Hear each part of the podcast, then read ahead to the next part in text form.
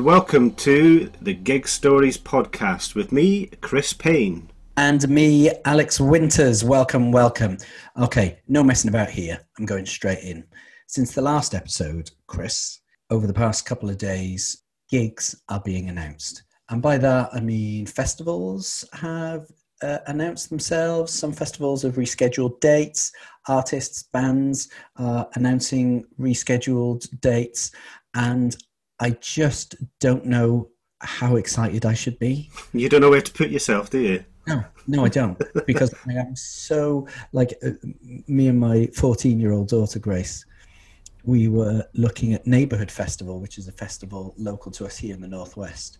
And we were looking at the lineup and we were just hugging and jumping around thinking we might actually see Sam Fender in September because we've Yeah. been trying for two years now.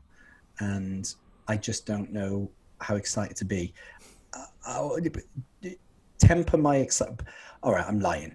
I am really excited, okay, and I'm purposely playing it down. But please tell me, how are you feeling about uh, potential live gigs again, Chris? I am cautiously optimistic. I I have I have doubts I have doubts about some of the early um, gig dates or festivals. I think that summer, certainly June, July, I'll believe it when I see it.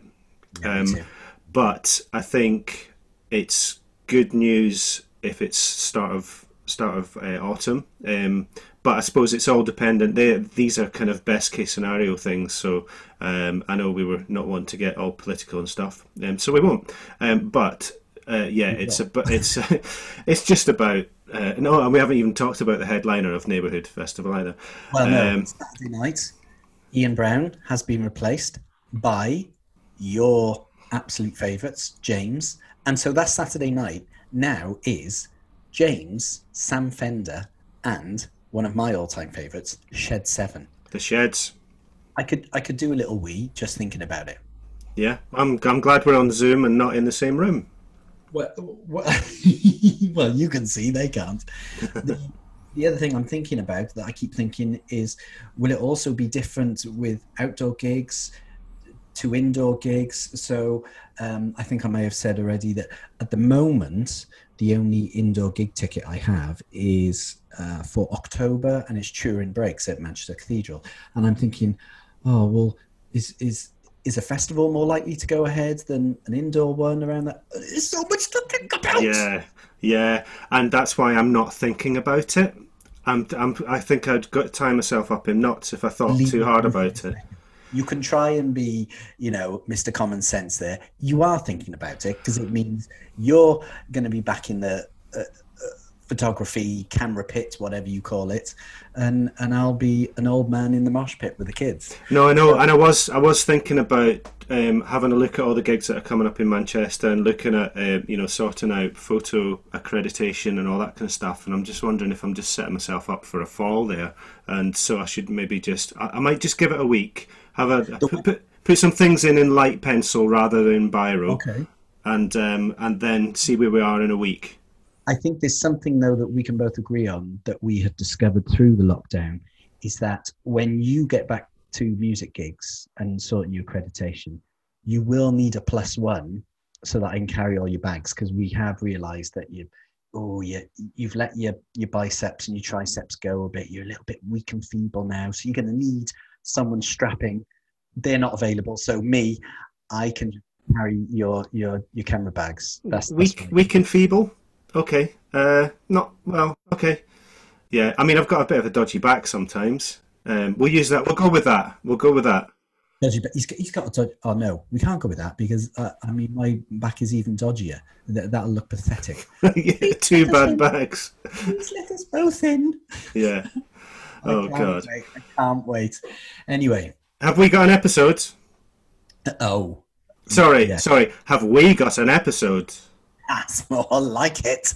He's so professional. Yeah. We have got an episode, and speaking of live gigs, um, this episode today is with the beautifully sublime Kathryn Williams, who has been performing throughout the lockdown. She's been performing online gigs on her Facebook and Instagram page, and I, I, I tune in regularly. I listened last night.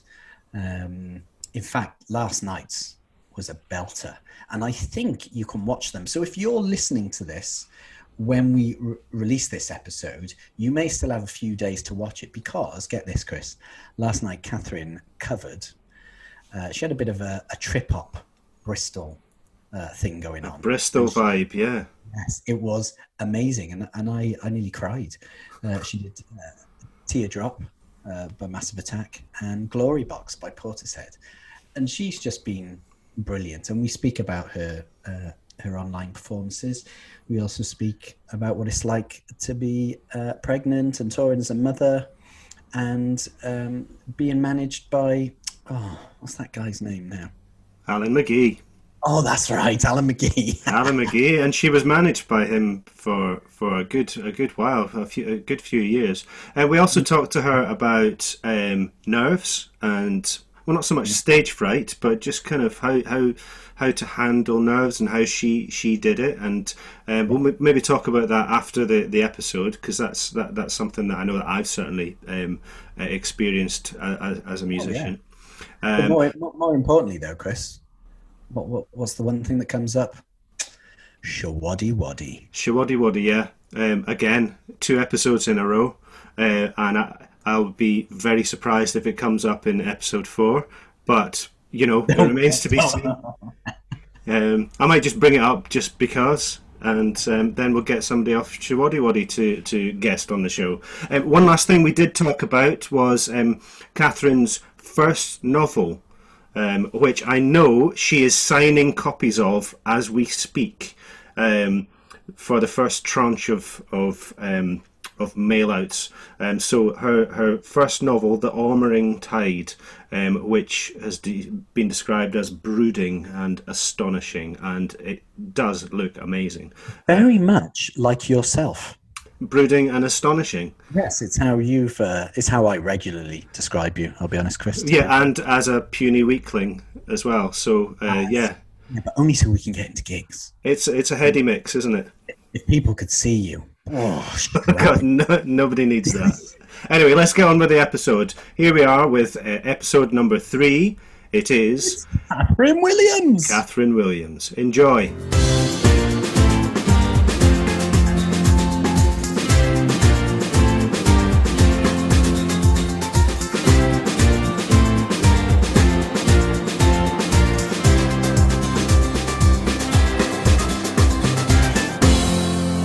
Okay, so on Gig Stories today, we've got English, although I like to say Scouse singer songwriter, who today has released 14 studio albums, has written uh, and played with uh, loads of artists, and was nominated for the 2000 Mercury Music Prize with her second album, Little Black Numbers.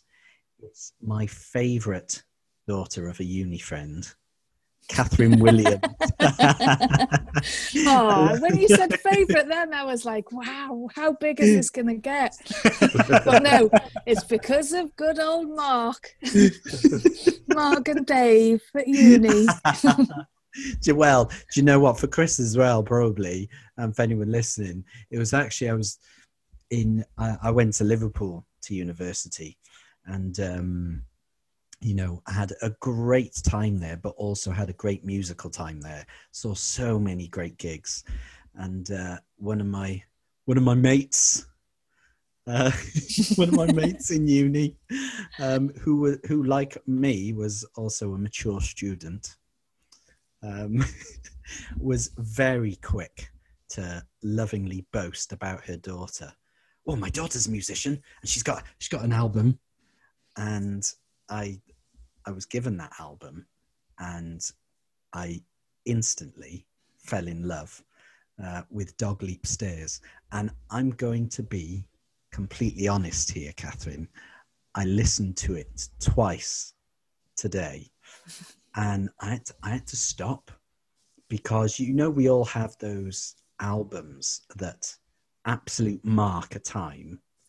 I had smells, feelings, uh, emotion, everything that immediately took me back to being a student in Liverpool. And there's this there's there's three albums that do that for me in those Liverpool years. And Dog Leap Stairs, that first album for yours, is one of them. And it just made me so emotional. Um, the the difference between that and how you sound now. You still have that beautiful voice, but it just seems so so sort of inexperienced and fragile and just got so emotional. So well, that's it how I was. oh. yeah, it's just the most. It still is for me one of the most brilliant albums. Um, and I was one of those saddos in 2000 that when you were nominated with Little Black Numbers, I'm like, yeah, but what about the first album? What about the first album? I like their earlier stuff. you sold out, I'll be honest. Oh, God, Music Mercury Prize. I remember saying with your mum, she's changed, hasn't she? She's yeah, yeah. It's changed her. It's changed her. This not quite fame.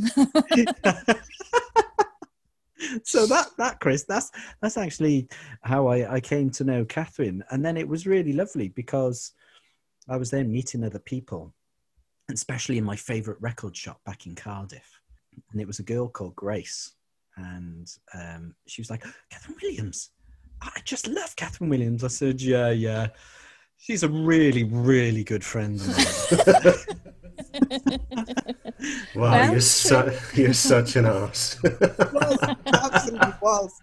It was 99, Chris. I had to get I had to try and look cool to to Grace in Spiller's records. oh my right, god! okay. If tha- if that's what if that's what made you cool, I've Oh. never been cool. I can't believe someone was trying to be cool by trying to mention me. That's like Who are you I feel sorry for you now. you always have. First time you set eyes on me, that poor little Welshman. So, Eddie. Kathryn, thank you, thank you so so much for spending time with uh, with Chris and I. Really appreciate that, um, and especially at the moment, I'm going to mention it because you are, if I'm not mistaken, spend a lot of time promoting your first book. Is that right? Yeah, my novel, my debut novel, is coming out in March, and um, I'm excited about it. It's uh, I sort of did it secretly for like five years, um, trying to learn on the job and not telling anyone in case I failed. And I thought, um, yeah, so it's but it's I'm really pleased. I got an agent, I got a deal, and now I've got a book. Oh, tell us about the book. Come on, tell us. Go on. Okay, elevator pitch. Yeah. Um, ah, it's uh, it's a do- oh wait a minute, wait a minute. I'll just uh, a lean over because I do Patreon. I've started reading the chapters um, to the to my patrons, like like you would do in the Jackanory way. Um, so it says, uh, "The Ormering Tide is a coming-of-age story set amidst a dark series of darkly foreboding events. Roselle lives with her triple older brothers and her parents in the bay of a small island. One of her brothers goes missing, and the family's landlord is implicated as the menacing truths are discovered." The island is rich with nature, and the islanders' lives and the steady passing of the seasons contrast sharply with the realities of violence and inevitable revelations. There we go. Oh, I'm sold. I am sold. That- You know, I'm not- I'm such a mean dad that um, when when Gabe, my son, um, says, "Daddy, I, I had a, a really weird dream last night," I'd say, "Okay, elevator pitch," and because you know you know how stories about dreams are only interesting to the person who's telling you the story about their dreams, and so it's just elevator pitch, and I've sold it as you know, this is you've now learned about elevator pitches. Um, so anyway, that that book sounds amazing. I am a mean dad, aren't I? That's that's really bad parenting. you know No, what? I Can think I it's good. You've mentioned Gabe there, and for the listener, and for you as well, Kathryn, you may hear a fluttering of music in the background of this, and that's actually Chris's son Gabe, who's ten years old and is a really talented uh, young musician, and that's him practicing. And I think we rightly made the decision to not tell him to shut up because this is all about live music. This podcast, so this could be in the future, Chris. I reckon in five, ten years, people listening to this going, "No way, is that Gabe Payne playing in the background?" Just listen, just listen be, beyond the inane chattering of some adults at the genius going on behind. Exactly. Well, the, the their music, you your your son George and my son Oh, Gabe, yeah, yeah. they they do the the incidental music in this podcast. So um, yeah, That's right. Yeah. That is right. We're putting them. We're putting them to work, Kathryn. We're putting, absolutely. Well, he, I think I think he's looking for um, uh, like musician union rates because like you've given him incidental music of like five seconds on this episode. He's going to be. But I was playing all the way through. I need my proper hourly rate. oh, that's Oh, don't true. tell Tom Gray this. Don't tell Tom Gray. He'll be all over that. He'll be all wants over to it. get on his PRS forms. Oh God. so apart from uh, uh, apart from writing the book uh, i have noticed been it's been interesting to see over the past year how musicians have fared and what they've done. Um, some have just admittedly done nothing at all and not felt any pressure.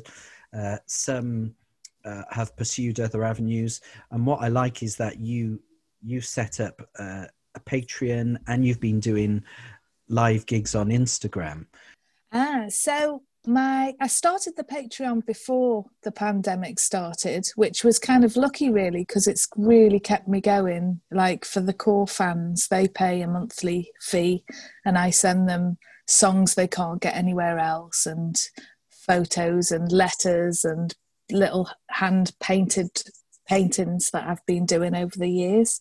Hang on, Um, ooh, photos. Oh, not those sort of photos. Just I- like pic- I just didn't like pic- kind of photo, but I I just want to know what No, photo. like- oh like just like like pictures of like uh, me in the studio and then a little letter or like a video of me chatting to them in the car waiting for my son's taekwondo meeting. So it's kind of quite behind the scenes and personal. But when i say photos it's not like not like full frontals or anything I didn't say that, Kathryn Williams. Well, they'd have to get they'd have to pay more than four pound fifty a month if that was the content, Uh, or maybe less than four pound fifty a month because I mean I don't think there is much market for that area. area, area. Oh my god! Well, this has It's descended really quickly, hasn't it? That didn't take long at all. Make a So- CBeebies presenter blush. yeah, that makes it worse, doesn't it? Yeah, yeah, and the fact.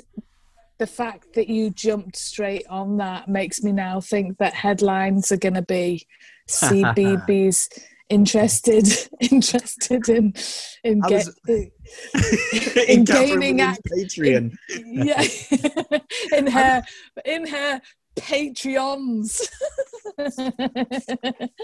sorry this is getting ridiculous I was thinking more grief. You, you, you're an amazing musician, and then you happen to drop in that you've got a novel. And I honestly was thinking, you, you drop. You're an artist. I know that. You fantastic painter. I'm thinking a photographer as well. You're like taking the piss. That's what I was thinking. You know, leave some talent for the rest of us.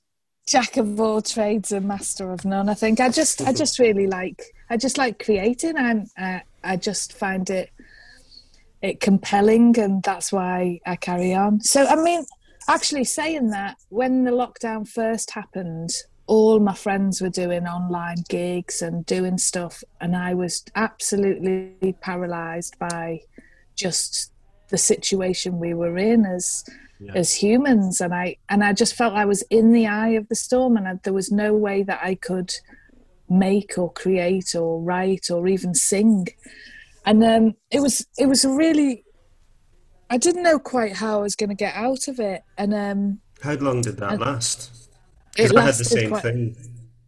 it lasted quite a few months and it and it was and it was sort of compounded by the fact that i just kept seeing more and more of my friends connecting and i was like well i can't do that i'm not and then i read a nick I- get the red letters you know nick cave's um, subscription Yeah. and I and I read one of those which was saying uh, it's fine if you're in the middle of a crisis, you don't have to be the person. There's bigger things going on. And that was really good. And when I read that, I thought, oh, well, maybe it's not about me. Maybe it's about connecting. So I learned my mum and dad's, well, one of my mum's favourite songs, which is um, a Doctor Hook song, Sylvia's oh, mother. Sylvia's mother. So I learned, I learned that and I just FaceTimed them and did uh, and sang that song just to them because I was really missing them. It was like my best gig ever because the two of them had their arms up in the air and like my mum was crying and my dad was singing along, and um, it was really hard to even concentrate finishing the song. Mm. And they were so happy with it that I thought, oh well, that's that's what it's about. I've just got to get over myself, and what it's about is connecting. So after that, then I felt like I could say yes to the plethora of um, like gig online gigs and charity things that I'd been asked to do. Did you feel that it was that your you said your friends you felt they were connecting? Do you mean musician friends connecting with their yeah. audience? Well, just just being out there because I watched a lot of them. I felt like, oh, there's things happening, you know, like this is my job. That's what I should be doing. I should be doing gigs. I should be singing to people, but I just couldn't. And actually, this whole year has been a really important thing because I never thought I was someone who would do like shows online, like Instagram or like Facebook or Zoom or things like that. It just never really occurred to me. Um, and so, how have they been going? Because obviously, they're worlds removed from a normal gig. But are there any positives that you get that you wouldn't get with a, a gig that was actually in front of real people in the same room?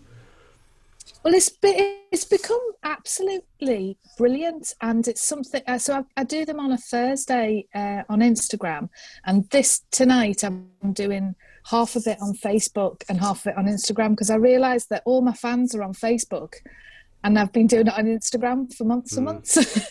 and I did I did a test on Facebook last Friday without lipstick on, and it got like thousands of views, and I was like, "Fuck's sake! I've been putting lipstick on on Instagram every week." Um, but uh, it's I've I've grown to love it, and it's done so much for me. So I do it as a request show, so people give me covers that I have to learn and songs from the back catalogue which I haven't played for months and months.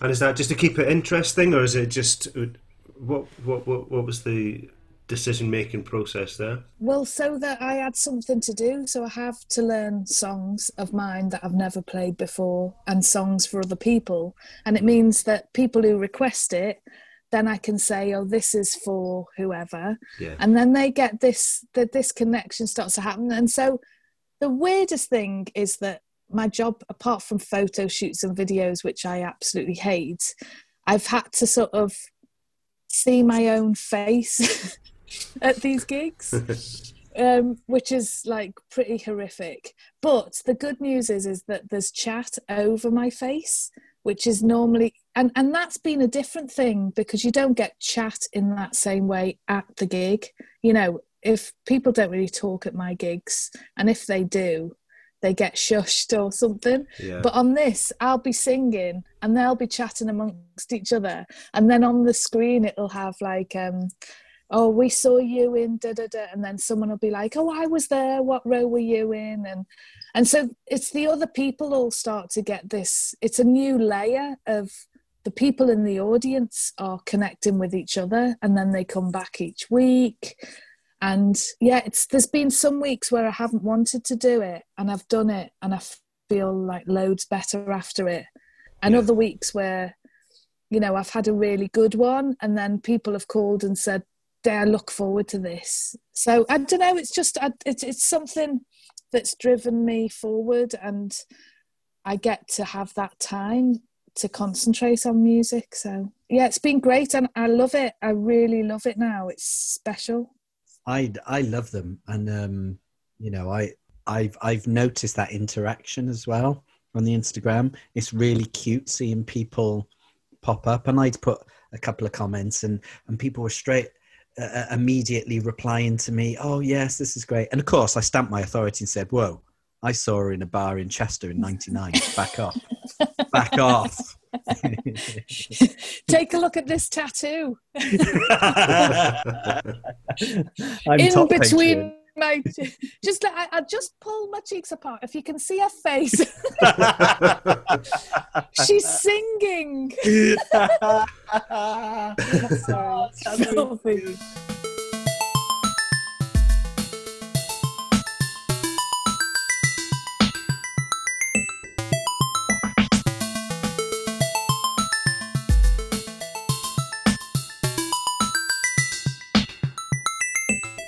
So um, I'm going to take you right back now and ask about when you were growing up. Was there music in the house? Was there um, a lot of gig going or concert going um, that you and your family did? What was the what was yeah. the setup? Uh, so um, before I was born, my dad was in a band, a folk band called the Abbey Folk, and um, when he left as the lead singer, uh, Willy Russell took over his job in Oh, that wow. band, and uh, he gave all that up. You know, being a dad, needing to make money and stuff, and but he used to have friends round, so we, me and my sister would sit on the stairs and listen to them singing folk songs when they'd all hang out together. Um, and so yeah, I, I would listen to a lot of their records. Um, I'd listen to a lot of like Janis Joplin, Bob Dylan, loads of Paul Simon, um, and um, my gran had like a dance set thing that she gave to me, and I used Like to listen to little all- record player, the Yes. So I had her dance set and her teas made in my room, in my bedroom growing up, thinking I was some sort of independent uh, woman. Yeah, And you were. to- Yeah, yeah. um, so I would listen to a lot of like, she had Nina Simone and Joan Baez and things. So I'd listen to that stuff. Yeah. Um, but gigs, my first gig was Showaddywaddy at the um it was a it was called the Pavilion, Bright New Brighton Pavilion, and my mum and dad gave us a surprise. Yeah, so mum and dad gave us the surprise. We arrived at the New Brighton Pavilion, and they were like, "We're going to see Showaddywaddy," and we were very very excited about that. And um, and I remember it, it was I think I was about eleven, and it was like it was a sort of sexual awakening because there was like What? I don't know if you remember this about Showaddywaddy, but they used to wear they used to wear like suit jackets, but then their trousers were like leggings. And um oh, I just declined that. Sorry, it's my mum again. Um I love that. she's like she's like, Why have you declined me? Um I'm talking Because- about Waddy's pants, man. yeah so so yeah there were i remember distinctly when i went and got my autograph and i still have the photo with all of the signatures from Showaddywaddy. No way. Um, I do, yeah, yeah. Not here. It's You not here. I don't know where you- it is. Do you have the ticket stub? Uh, I don't think I have the ticket stub, but I definitely have the photo with the with with all of the signatures on. I think, Chris, that might be better than the ticket stub. So, so Kathryn, Chris, and I both realised that, um, being the geeks we are, we both have scrapbooks that we've kept, um, and uh, most of them are, are, are 90s. Chris has got a lot from um, more recent times as well uh, of all our ticket stubs. And so we've been discovering what our earliest first ticket stub is. Um, and Showaddywaddy, if I'm not mistaken, wasn't that Clint Boon's first gig as well? It wasn't his first gig, but it, he was a big um, Showaddywaddy fan, and then um, and then punk came along, and Showaddywaddy got left in the dust. So, Quite, so I quite like the idea that like it's like seven degrees of Kevin Bacon. If you speak to every single person who's a musician from now on, and Showaddywaddy is the only thing that links them all, it would be Yeah. so brilliant. Well, well, that's one one degree of Showaddywaddy from Clint Boon. yes, yes, Uh, but I think that might be even better than Ticket Stub is having the signed photograph from that first gig. Can you can you remember much about that gig, or would you be lying? Like, can you remember how it felt, and was it exciting, and the colours, the sound, or do you not remember much about it? I remember that we were told to go and meet them at the front, and it was one of like I had to walk past um, lots of people down. It was like one of those big theatres, and you had to walk away. And Yes. then I, I got really scared, thinking, "How am I going to find my mum and dad again?" And that was like that took over everything else. But yeah, they were they were like in they were in really coloured uh, suits, and yeah, Oh me and my sister just kept like laughing at the trousers and i just remember that really. That's what i remember. Really really giant balls in tight trousers. And i think and i think i was about you know i was quite we were quite they were talking to us from sort of side of the stage. So i think my head my 12 year old head was like directly sort of in yeah in the in and and it whoever was in the red trousers had the biggest balls. so I've never actually spoken about this before, and like maybe I should have waited and got therapy first Oh, before Alex has mentioning lost it, it. on a Zoom. I think we're going to have to give Alex a couple of minutes just to because he's just got Showaddywaddy balls in his in his head now. I'm gonna Google him. I want to see the red one. I've, I'm I'm on already. I'm just having a look. Already. Yeah. Oh. Episode title. I can't believe it's going to be called Showaddywaddy's Balls. oh, wowzers. Wowzers. So, um, was that. I can't believe like I'm on I'm on a podcast to talk about music and it always happens to me. I- You know, I want to talk about like, you know, how much I love Joni Mitchell and Bob Dylan and like, you know, no, no, no. and all of that stuff happens and then what happens is I end up talking about Showaddywaddy's balls. Balls. Ah. It's a bit depressing. Give them the respect they deserve. That's what I say. So, so I've just So- found one image, and um, that image is going to stay with me for a while. So, um, we'll maybe post that on the on the website or on the. well, social- Kathryn's got you know Kathryn's got the photo somewhere, so you, you know we'll sign photo. So was that then the the first of sort of regular gigs? And by the way, New Brighton Pavilion, you know that's still going, isn't it, as a venue? I I, I believe. Yeah. Yeah. I mean Showaddywaddy is probably still playing there. Probably.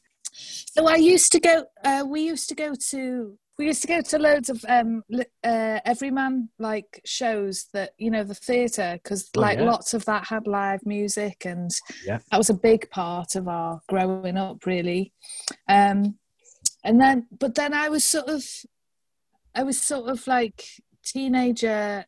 It was a lot of indie bands, um, but it was like this. Like we used to go to clubs and dance to stuff. Like I remember, I'd go to the cavern and I would always ask for the Sugarcubes um, Yes. song Hit. hit, and that was my song that I would ask for Yeah. which is so weird now all these years later being on Bjork's label and feels Oh, yeah, of mad yeah Yeah. Oh, Yeah. of course. yeah Serendipity there. yeah yeah and all of the sort of Britpop stuff because I was managed by Alan McGee for like eight years Hmm. um and uh so I was I, I went to a lot of gigs um but don't have ticket stubs because I'd get in you know because You were on like, the guest list, yes. yeah yeah yeah but um that sounds much more sort of uh, uh i don't know knobby mic drop knobby than it actually was. No, i mean the number of times i was backstage at a libertines gig and um and like looking for a reason to leave so i could go home to bed. And one time i remember talking because the drummer's so lovely in that band um we used to chat Gary. loads. Yeah.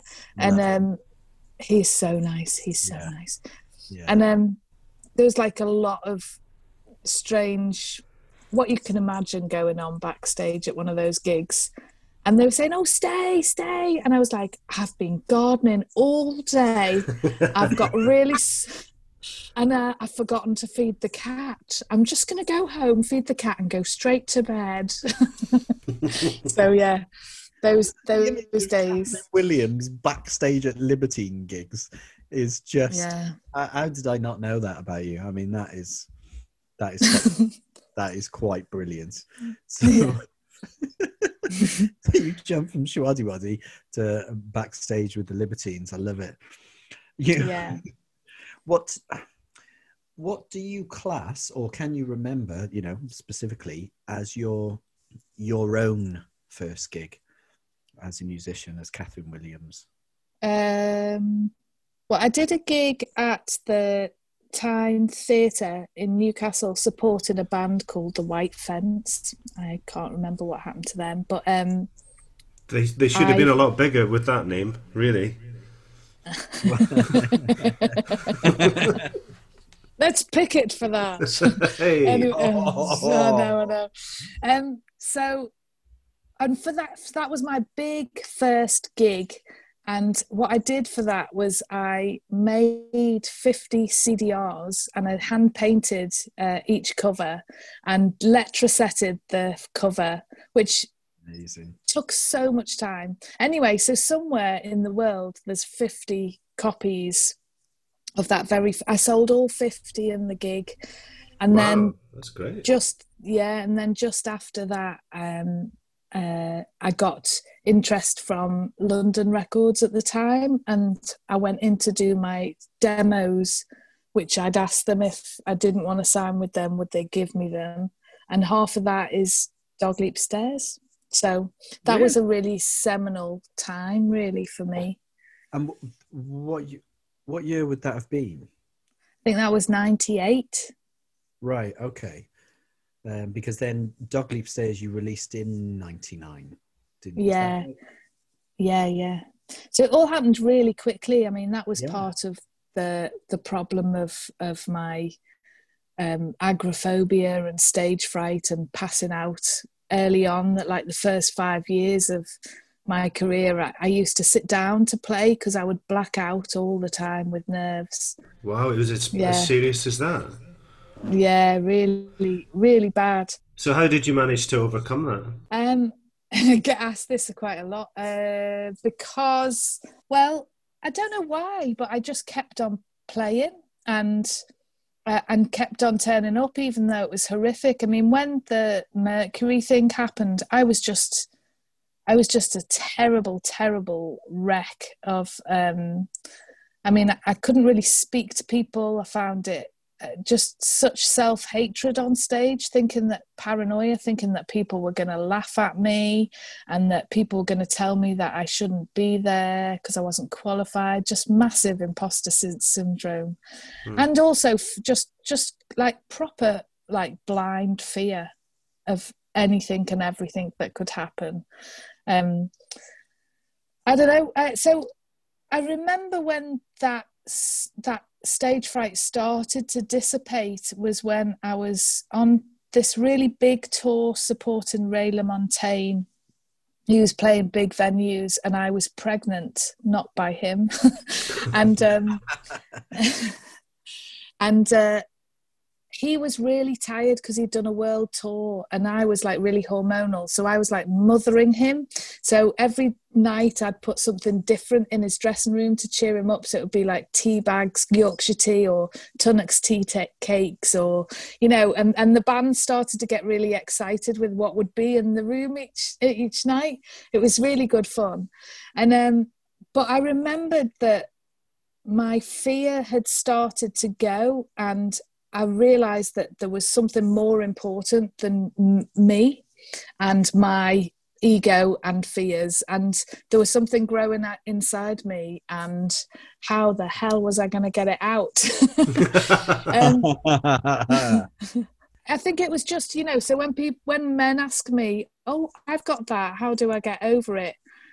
I haven't really got good advice because telling them to have to get pregnant you know might that would have been mid mid two thousands. yeah yeah it's about 2006 2007 So off Yeah. the top of my head, album five, six. yeah about about album six yeah by that time i was i was um, letting people into the studio because before then the first through the first definitely the first two albums um i was too shy to sing in the studio with anyone else in there um it was it was just it was crippling it was really crippling And that was the same Yeah. as when you would walk on stage.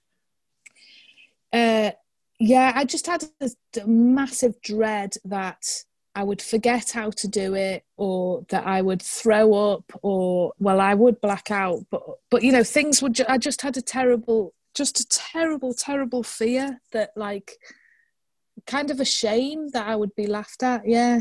This is very. It's funny, sort of thinking back on it, because now I still get really nervous and mess up. But I think as soon as I realised that, like, owning your own vulnerability is actually like really strong, then that really helps. That that's incredible that you would get so far into not just recorded but to a live career.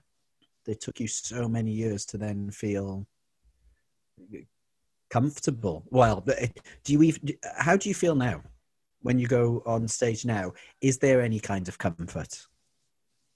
I I love it. I I'm still scared, but I um I sort of embrace it now in a weird, not sadistic way, but like I sort of I sort of feel like it's okay to not be to not be like the showman and like if I mess up or if this Right. happens, I feel like the the the audience are with me. And I felt like that with Instagram as well. There's a lot of um there's a lot of there's a lot of warmth and I think connection really like that vulnerability is is is like kind of my superpower now whereas all, I always tried to hide it before that So, considering your your feelings when you are playing live, do the sound of your audience, and I know they're not a raucous audience, but does that create more nerves or does it settle you? You know, whether that's the applause at the end of a song or, you know, did, did that help you at all? Or would you rather say, no, there's no one out there? I used to be really scrutinizing of what was going on and sort of read into anything. So if the so if it wasn't enough loud applause, I would think that people would hate it, but they were just being considerate or polite, you know. Or if um if there was talking, like I would like absolutely like hate that person and stare at them and get really like angry about it. And it's just so it's just so stupid that thought process because people have come and paid to be there. But yeah it was just it was all me. It was all my paranoia um, and nothing to do with them.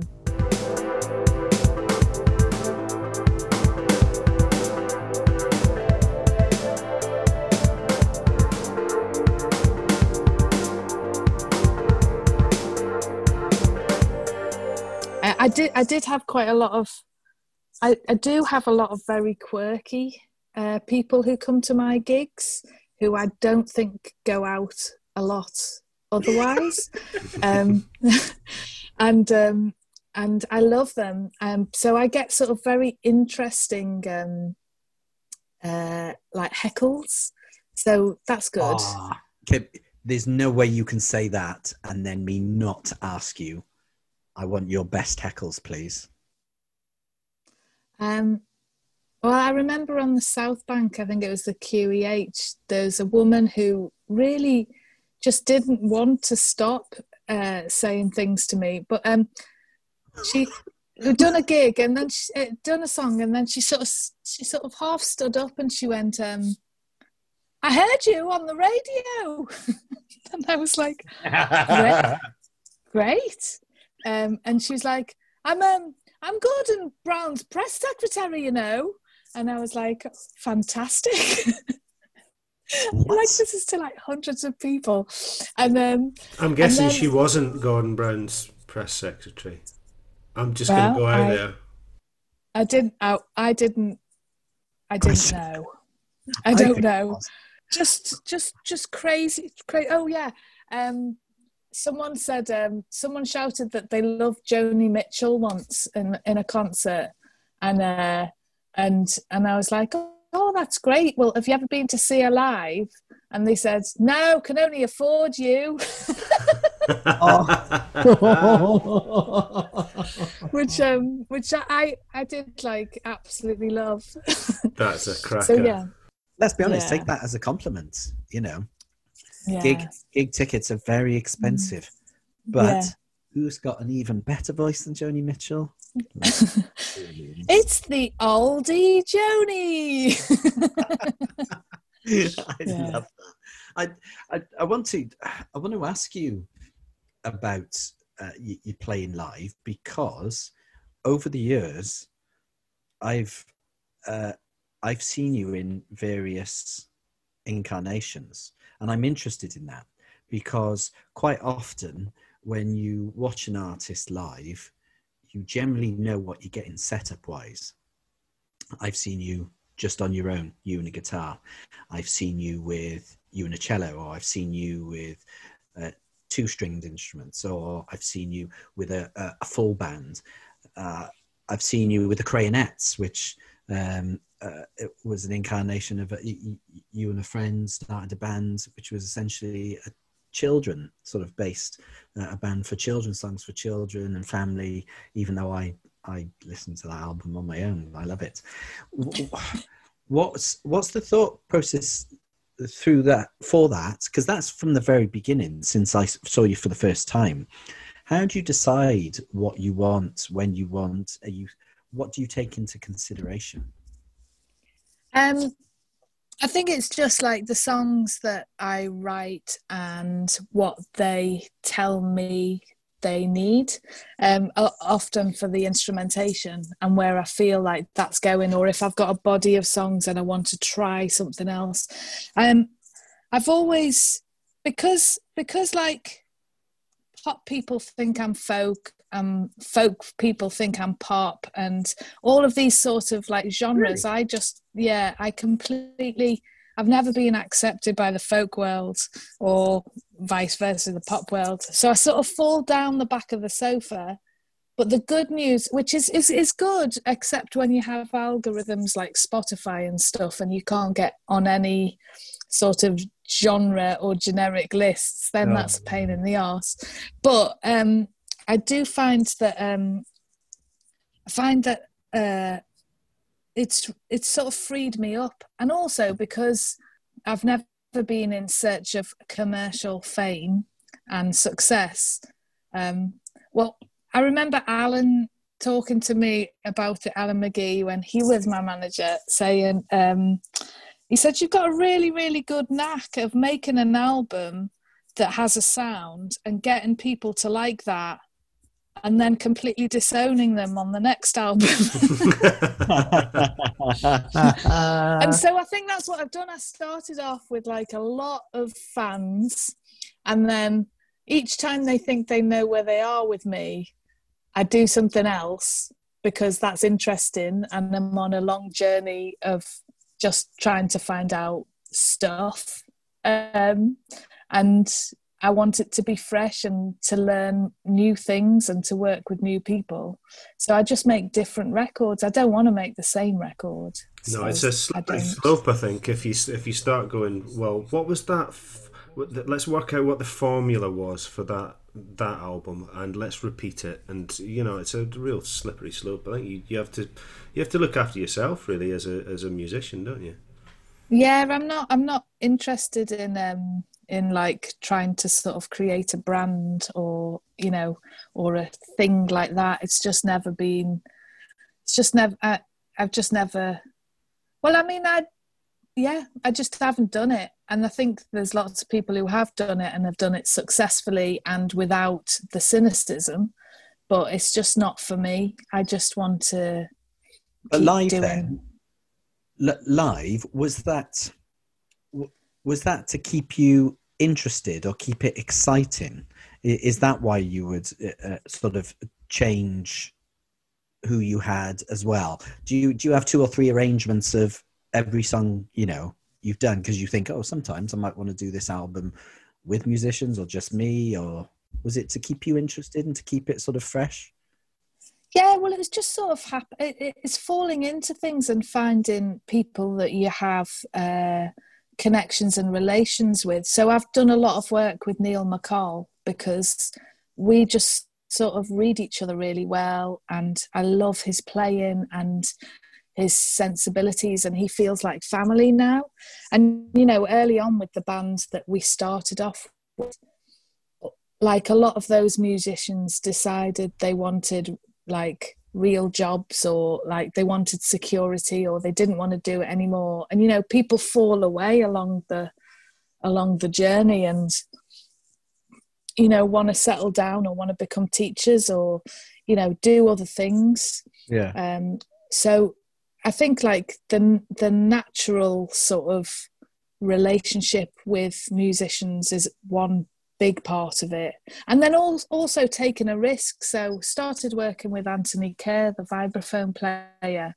He was the wild card um, that kate st john had put in on the quickening album that we did all live in four days with like Yeah. a brilliant band. And we just didn't know if that was going to work and it was a massive risk because after four days of recording um it was that was in Bryn Derwen uh, in Bethesda Oh, Diane, I love it. yeah and uh after those four days if we didn't like what we'd heard there was so much bleed on everything that we'd just you know that would just be all the money from the record gone but i mean luckily they were just brilliant Wow. players so yeah it, it it depends you know sometimes you you just really need a break from some people that you've been on the road with for like two years and they might be the nicest people in the world but like you know they like sit in a van with you for seven hours and the way they smack their lips together you just want to kill them. So you know you do need breaks from people and you need to sort of form new friendships and relationships. Yeah You must have a, a great ability to adapt because in doing that, you you've got to adapt to other people's working processes and habits. I'm assuming. Is that something you enjoy doing? Yeah, I do. Well, so I, I do a lot of co-writing now and like collaborative work, and I really love that. And uh, I just think you get so much more. You learn so much more from seeing how someone else does it and how you show them how you do it. It's um, it's like it's like when you show someone how to cook your favorite meal or something. You become sort of aware of of the things that you do, and they're like, "Oh, what are you doing?" And oh, it's just a pinch of this, but you know, you, you sort of have to explain your processes, and I really enjoy that. But when you perform live, then with someone new, does that give you new anxieties, or is that just something you, just you just live with and you just manage? Well, the the the brilliant thing about live is that there are so many um, there's so many elements that can go right and go wrong, and like often with a good gig, um, you just you just don't always know what can make it. Like often when if I have a really bad um, sound check, I think, oh, it's going to be a great gig because this sound check has just been so hellish that you know. But sometimes, you know, like it can just it can just transform you, um, and you can do a good gig despite of things. Or if all of the technical things are going right, it can you can be free enough in your mind. And often it's like what you're getting back from the audience. There's other times when even if there was no one around there'll just be that one time where you do something with the guitarist on stage where you're doing something new and no one else will know you're doing something new but it's the playful sort of thought process between the two of you that's instantaneous and not planned and it just gives you a massive rush of joy. And you come off and, and you'll both say at the same time oh candy says that was the best time we've done it on tour or something you know and like and it's just like those are the sort of joyous moments that happen. But As, an audience member, when you when you see that happening on stage, that's when it becomes really magical. I mean, one of my favourite bands, well, full stop, but certainly to see live uh, are uh, Lau. Um, I don't know if you've heard them, Alex. Um, so it's Aidan O'Rourke on violin, uh, Martin Green plays accordion, and Kris Drever is, um, sings and plays guitar. And as a unit, I mean, they're fantastic, phenomenal musicians in their own right, but when they come together, there's something just magical that happens. And I've never come away from a gig that Lau have done not been, you know, bouncing, bouncing home. Um, but they do that, you know, and you can see that as they're, they're, they're enjoying each other's playing. And um, but it's not a kind of um, noodly, wanky thing. You know, they're not they're not trying to, um, you know, outdo each other. They're just enjoying making the best sound they possibly can with each other at the same time. And um, but yeah, it's it's great as an audience member. I think. Yeah, because something happens that it's it doesn't become like a learnt thing, and it's a playful thing, and it's also I mean it is like sort of seeing a stu- shooting star or something. It's like a happening that Mm. you're part of and you're actively involved in, but it's like a relationship thing as well. It's really interesting. Yeah, absolutely.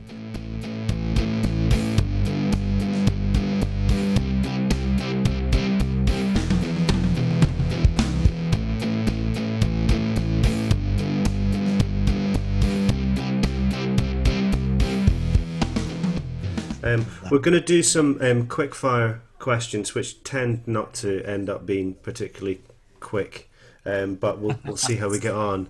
Um, so, your favourite vocalist that you've seen live, who who would that be? I saw an amazing gig with Devon Sproule at the Cluny 2. Um, and uh, it was for her the Gold String album. And I'd seen her supporting uh, my friend Paul Smith, and I'd loved her support show. And then she came and did her own solo show the year after, and it absolutely blew me away. Like, she's an amazing guitarist and like I don't know, there was just something about that gig. It was absolutely packed, and she blew me away. And it made me. It was one of the first. I felt so relaxed watching it because I knew she was in complete control, but she wasn't like perfect. It was just yeah. I loved that show. Okay, I love that. Considering what you've told us about you, what is your personal favorite gig that you've performed where you just came off and thought, "Oh my gosh, that was just it was perfect. Everything came together in, ex- in exactly the way you wanted." I don't think I've had one where everything's come together. I don't believe um, that. But there was an amazing gig, the first outdoor gig I did at the Regent's Open Air Theatre in London. That was sort of amazing because it was the hottest day of the year. The sun was coming down. I was started singing a song Birds and a whole massive flock of like swans flew overhead. And um, I love that. and then yeah and then a cat came into the thing and and i don't know it was just it was just one of those times where sort of nature s- sort of played a big part in in how it felt and it started to get cooler and as it got cooler we was doing more songs and and um the live hallelujah was recorded from then and we did these days there as well that were on the relations album yes. um so that's kind of a, that was a a memorable gig It must feel so Yeah. nice when those things happen. Just like, ah, you are in in Yeah. everything, yeah the earth, the the audience. I love that. Yeah, I still remember being absolutely like rooted to the spot with the fear that I would fuck it up. Um, so I don't think that that ever kind of leaves you, even when it's a perfect, pla perfect place. Keep I think it can it can help as well. I mean, I, I remember I used to play in a ska band, and I used to hide behind the speaker and the monitor just so that the audience couldn't see me. And I think something just flipped, and I went, "I'm I'm gonna have this now." Do you know what I mean? I was like, right, I've, I've had enough of hiding. I'm just going to have it. And so I, I started wearing a suit with a black tie and you know proper specials outfit. and, and it was just a conscious decision to go right. I'm, I, if I'm going to be in a ska band, I'm going to be in a ska band. And we ended up dancing about like idiots and um, and looking the part. So Yeah, I've, I've always thought, Kathryn, that what you're missing from your gigs are costume changes. yeah, Yeah, yeah, I me think we need more costume changes for you and descending on wires from. Did from- you did you come from that? Did you come to that decision from the time I played at the Liverpool Philharmonic and my uh, I was breastfeeding and I was just like dripping everywhere. Oh no! Is it from that gig? Or is it? Yeah, Oh, yeah. oh, Oh. playing as a mum. Was was that Yeah. your? Because the next quickfire question was, well, what's your worst gig? And and worst, you know, you can interpret that any way you, you want. It is. I did a gig in Edinburgh, um, and it was a duet. So I was playing with Laura the cellist and me, and it was in two halves. And it was early on where my nerves. I used to think that I'd been playing for an hour, and then I'd come off, and the people would say, "Well, you've been on 15 minutes," and I'd be like, "I'd go, thank you very much," come up. But I'd, it was two halves, so I'd done 15 minutes of what should have been a 45 minute set, and then and I had like really bad I had like really bad food poisoning. And I jokingly said we'll see you in a bit. If you want to chat to me I'll be in the toilets like joking like throwing up. And then there was someone in the toilets while I was throwing up the other side of the door going I'm just wondering if you're going to do this song or that song. So that was a- no. that was a pretty poor one yeah. Things to not say at a gig when you are feeling ill. Yeah. That's a nut. That's a nightmare. That's an absolute. if you want to talk, I'll be in the toilets. All right, come on, everyone. Let's get to the loo. So those are both um, as as a performer. What about your favourite and your worst gigs as a punter? I mean, do you do you go to a lot of a lot of gigs? Uh, well, a lot of the time I'm working, and when I come home, I want to be home. And I also, a lot of the gigs that I go and see are my friends who are on tour. So that and that's like that's a sort of weird one because you want to see your friends, and you're like, yeah, yeah, I'll just watch the gig, and then I can talk to you after. Yeah, I suppose that's why Um, festivals are, are good. You get more of an Yeah. opportunity to kind of cut loose and Yeah, I do go and see music off my own back and pay for it as well. Just don't want to sound like a cheapskate. Um, uh, one of my worst gigs was I went to see uh, I went to see Bob Dylan at Newcastle Arena, and Oh. uh, it was um, Van Morrison was playing. It was like a double biller. right. I can't, and um, it was just, it just really, really, really couldn't be fucked. And he'd been my hero for so many years, and um, yeah, he's, the I was, he's the ultimate for that. Literally everyone, everyone who's ever seen Dylan or anything has that story. I've seen him a few times because I used to work at Cardiff Arena, and one of the worst gigs I've ever seen in my whole life was, you know, one of his. You can see him on a day, and you're just like, "Oh my gosh, it's Dylan! That is brilliant." And then the next day, he's just not bothered, and it's utter rubbish. It- it- Dylan is so weird like that. Yeah, I mean, for someone who writes such amazing melodies, I, I saw him at, at Manchester Arena, and I think uh, there was only one um, melody that I could recognise because he was just all over the place. yeah, I talked to um, I talked to uh, Leonard Cohen's tour manager, and they he said that like he was Cohen was playing one night, and um, and he he'd been asked to go and see Dylan was playing the next night, and he went to the show, and they had a box and everything, and then um, he he left after a couple of songs and just said, "No, this isn't for me." So. Yeah, Really? even even even Leonard Cohen left. No way. That makes me feel so better about slagging off Dylan. It's not good enough for Leonard. It's not good enough for me.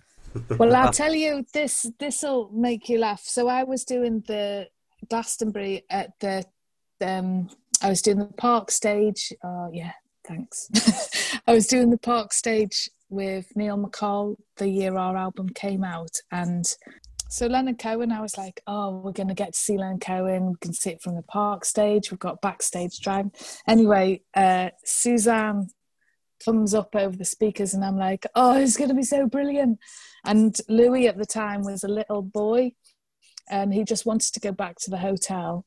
So um, we drove past the back of of the pyramid stage with like my favorite singer and Louis was crying, "Well, what famous Sam?"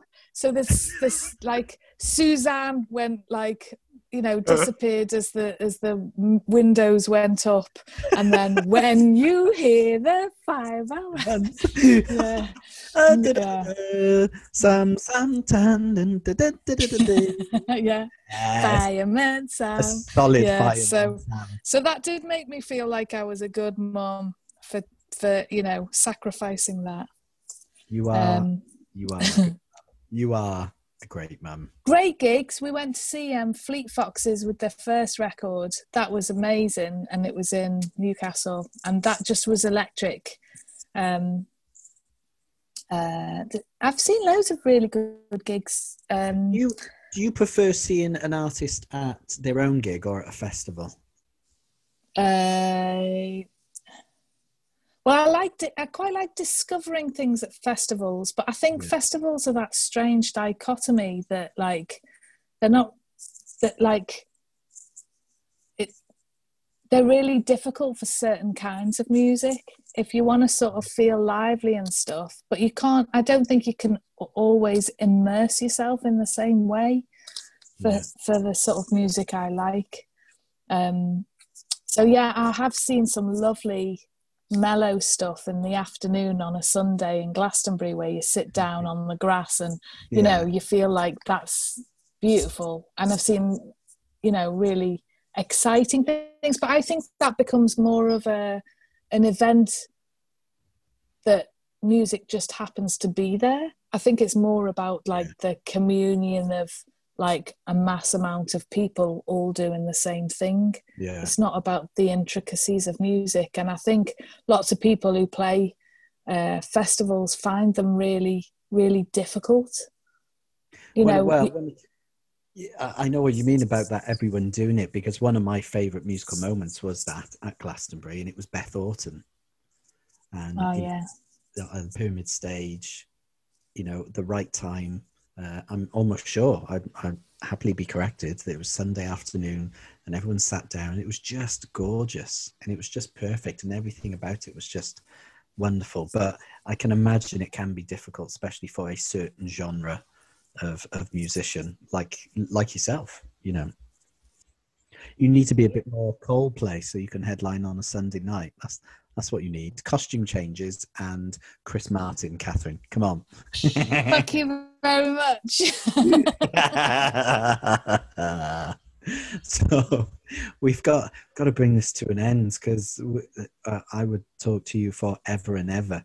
And we like we like to finish by having people's uh, live album recommendations or live track. So, do you listen to a lot of recorded live music? You know, live albums. we've got quite a lot of older live stuff and i've got a, a fan that um, is a big bootlegger who sends me lots of rare and bootlegged stuff so that's really good so i've, I've heard lots of like cohen albums and um, tours of like carole king and joni mitchell nick drake rarities and stuff like that so Brilliant. that's that's yeah but um my favorite live album which i think stands on its own as a thing is the Sufjan Stevens Carrie and Lowell live tour because I love that album but then the live version of that album is insane because you you don't think you can love in a different way um but you do it's sort of You- it, it becomes quite sort of it? Do you prefer Yeah, listening to the live version? Um, I don't prefer it, but I listen to them both equally as much now. Right. And like, there's certain times where I, I, I think when I was driving myself around on tour, I listened to the live album loads because there's just those moments that lift off in a different way. Like the the album itself is very intimate and it's and it's like Yeah. atmospheres and stuff, but the live one really kicks off in a live band. That interaction of a live band, it's amazing. I love that. We will put that as a link. Sufjan Stevens, what a what a performer! I love him. He's yeah, he's a dude. Yeah, he really. Oh, oh, have you have you sung with him? No, only in the car. That's what he says about Kathryn Williams, I reckon. oh, thank you so so much. It's Thanks, been- Kathryn. it's been oh, an it's a pleasure. No, it's it's our pleasure, and you're just amazing. And I really can't wait till we actually see you in person live again. And if Oh. you've not heard one of my favorite live tracks, and I tell this to everyone, and I listen to it loads, is your your cover version of Dancing in the Dark. It's Oh, just thank you. oh, it's just amazing. So if you haven't heard that, have a listen. Kathryn Williams, thank you so much. Oh, thank you.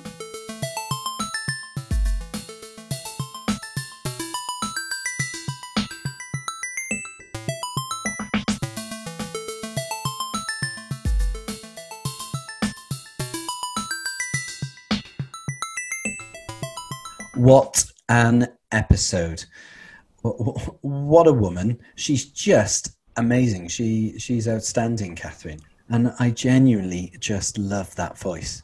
Oh, And- it's beautiful. It's really distinct and really subtle and really tuneful. Do you know what I mean? Singers Yeah. should be tuneful, but hers is it's just really beautiful on the note. Ah, lovely. Yeah, loads of loads of nuance, and yeah, it's just fabulous. And uh, I mean, I, I I've forgotten just how funny she is as well. Ah, yes, she's a hoot. That all Scousers are, and that that was so much fun. But it was also nice to talk about um, some serious things as well, and and that links links into the last episode with Clint uh, Clint Boon, where we spoke about nerves, Yeah, uh, uh, and Clint Clint spoke about nerves and just using bravado. yeah, You know, walking walking on uh, onto stage to a home gig, and just swallowing it and just going, "Come on, let's Boon have it." Army. Boon Army were, her, were his actual words. But I think he, he had that kind of, well, he was in a band, so it's a strength in numbers. But um, as a solo Yeah. artist, it must be really crippling um, if if that's something that you, you have to deal with.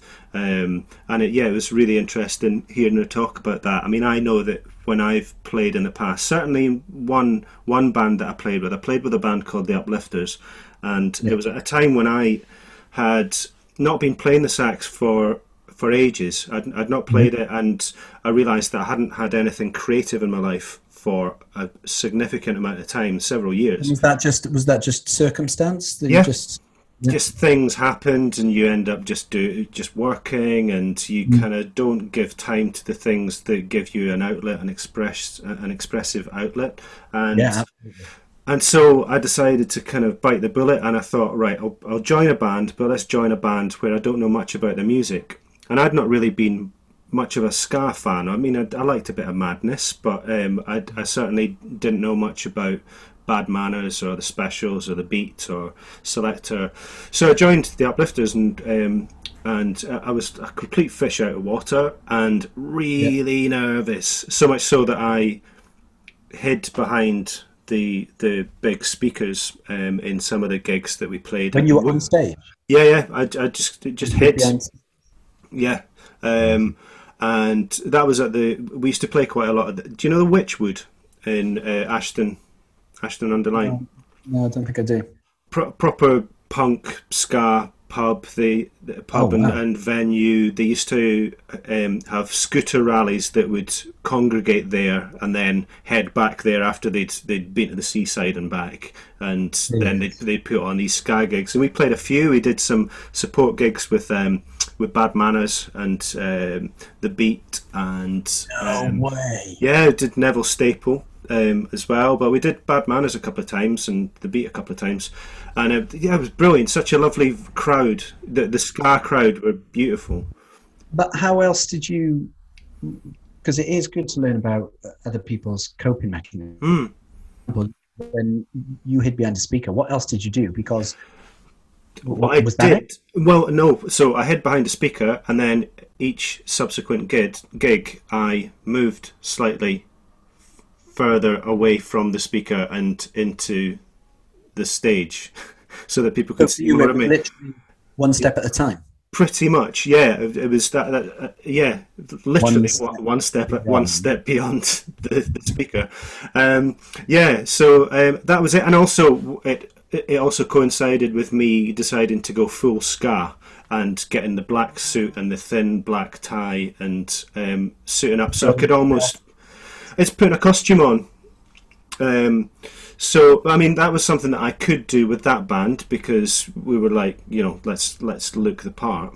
Um, Yeah. But loads of people have different different ways of, of dealing with it, and it'd be interesting to hear if you know people listening to this have their own experience of of um, you know stage fright or nerves before a musical performance and how they either manage to turn it round or if they're still dealing with it and are, are, you know are, are looking for ways to, ways to address it. So Mine was always because w- when, uh, although it was different between whether I was on stage or on camera, um, and when I first started presenting on TV, you know, I couldn't go and hide behind the camera.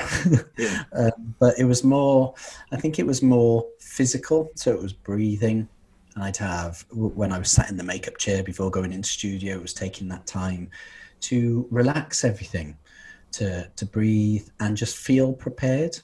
yeah, Now, there's so prepared you can be because you, we would record, you know, 30, 40 links a day or however many. Um, so you can't you can't know all, all those all those words. But I'd have the first one. I'd have the first one, and so I'd go in, and I think a good start, you know, really helps. So I'd go in relaxed.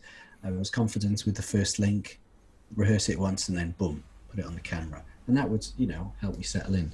But yeah, it would be good to hear from uh, from listeners how they cope, uh, and also um, hearing from future guests, um, whether they're performers, DJs, you know, authors. It, people will will face nerves in their working life and in other parts of life and, and handle them differently and it's it's good to learn and and pick from from each other's experience isn't it? So that was that was great. And loads of love and and loads of thanks to Kathryn for joining us today. Um it was it, it was a privilege. She's wonderful.